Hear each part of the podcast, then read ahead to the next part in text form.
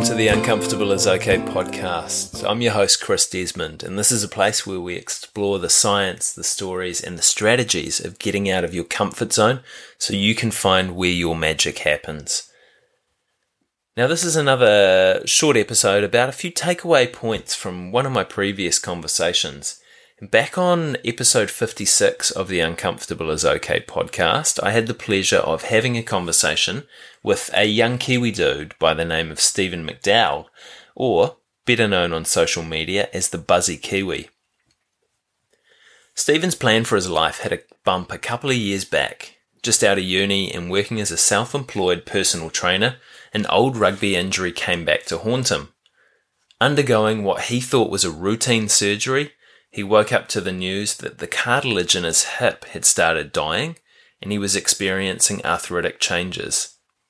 Instead of being back at work in three days, he couldn't work, walk for eight weeks, couldn't exercise for eight months. I had a bit of a chat with him on the podcast about what happened and then his re-evaluation of what was important to the way he lived his life. So here are a couple of my takeaway points from the conversation with Stephen. Stephen's life had revolved around multiple sports, but as with many young Kiwi males, the main one was rugby. He'd chosen to pursue a career in the fitness industry on top of that, so nearly everything he did revolved around sport or exercise. Uh, and if that isn't a passion, I'm not I'm not sure what is. I've been injured often enough to know the short-term feeling of loss associated with not being able to move. But thankfully, all of my injuries are ones that I've recovered from. Uh, they've slowed me short term, but haven't stopped me being able to do anything in the long run. To have your movement taken from you, coupled with losing your main drive at the same time, is massive. Uh, and it speaks to the phenomenal resilience Stephen has that he was able to take that on board really quite quickly. I believe part of the reason he was successful in overcoming the sense of loss was that he developed something else he was interested in really, really quickly. Because Stephen knew that he was also interested in travelling from the small amounts he'd done prior to his surgery. Planning and eventually participating in some more travel gave him a sense of purpose to get out of bed in the morning uh, something that I can attest to that is vitally important if you're rehabbing from an injury. Uh, he could have chosen to sit in that sense of loss, but likely that would have just led to us, uh, wouldn't have led to us having our conversation or him touching other people's lives. Stephen's ability to quickly recognize how important this sense of purpose was in his life is pretty impressive. Uh, but a strategic approach to finding a new one is probably even more so. After surgery, he identified other things in his life outside of sport and exercise that he was interested in. Then he set about researching how he could participate. He had to take into account his financial situation as well as his likely physical abilities when figuring out how he could get involved. Camp America was a perfect first step, uh, and things have just ballooned from there for him. As much as Stephen says, I just make this up as I go, uh, taking the time to understand what excites him and following what he's curious about has led him down this path.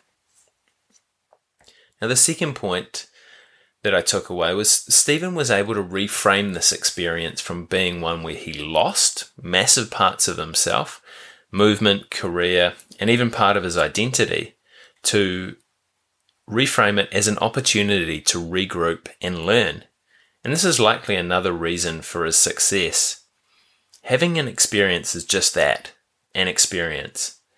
Stephen was able to view this experience as an opportunity to reshape his life rather than losing the things that mattered to him. Exploring the idea of travel has led to some incredible experiences in fantastic places, as well as the opportunity to have it sustain him. And he likely wouldn't have been able to have these experiences without the injury and the results from it. If it hadn't happened, he may well still be working as a personal trainer down in Dunedin. Uh, and I don't want to put words in his mouth, but I'd be happy to bet that he'd much prefer this path that his life has taken. One of my favourite quotes from our conversation uh, that Steve gave was It's not all rainbows and fairies. You go through some very uncomfortable times, but it's worth it for those things that you can experience. Um, and this is probably my favourite line from our whole chat. Uh, I love his viewpoint here. Uh, uncomfortable experiences abound when we start to test ourselves and push away from what we know, from what's safe. Situations come up that we have no experience in dealing with that can threaten us physically, uh, but usually much more likely fr- threaten us mentally. When unfamiliar situations come up for me, I often find myself pulling back into myself, uh, trying to revert back to what feels safe, and shying away from what's uncomfortable even though I'm excited by what lies on the other side of it. Stephen shared his method of dealing with this on the podcast. He stops, puts his back to the wall so he feels safe, and then sits and asks himself questions until he figures out what he's going to do, how he's going to get through or around the uncomfortable. Coming back to a safe place is a great way to start. It allows us to slow things down our breathing, and more importantly, our thought processes. And very often these are, are really connected.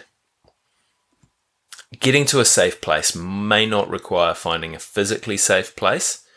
Instead, it could be a step back from a turbulent mental situation, having a little distance between your thoughts and the situation. And not getting to this safe place first can lead to mistakes.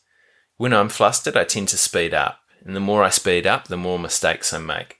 The more mistakes I make, the more flustered I become. And it just turns into a downward spiral.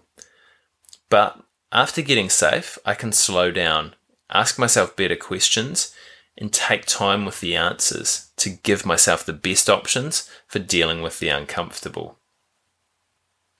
Sometimes life doesn't give you the time to get safe before it requires a decision but more often than not, it will. If I can train myself to get to the safe space when there's no time pressure, I'm more likely to be able to do it when the pressure is on, and my decisions are more likely to be the ones I'm proud of when I look back. After all, we don't rise to the level of our expectations, we fall to the level of our training. Stevens made this method work for him and as far as I can see, it seems to serve him pretty well. The final thought that I want to leave you with is this it isn't all rainbows and fairies, but if you can navigate your way through the uncomfortable, you may see a few on your journey, and to me, that's well worth the trip.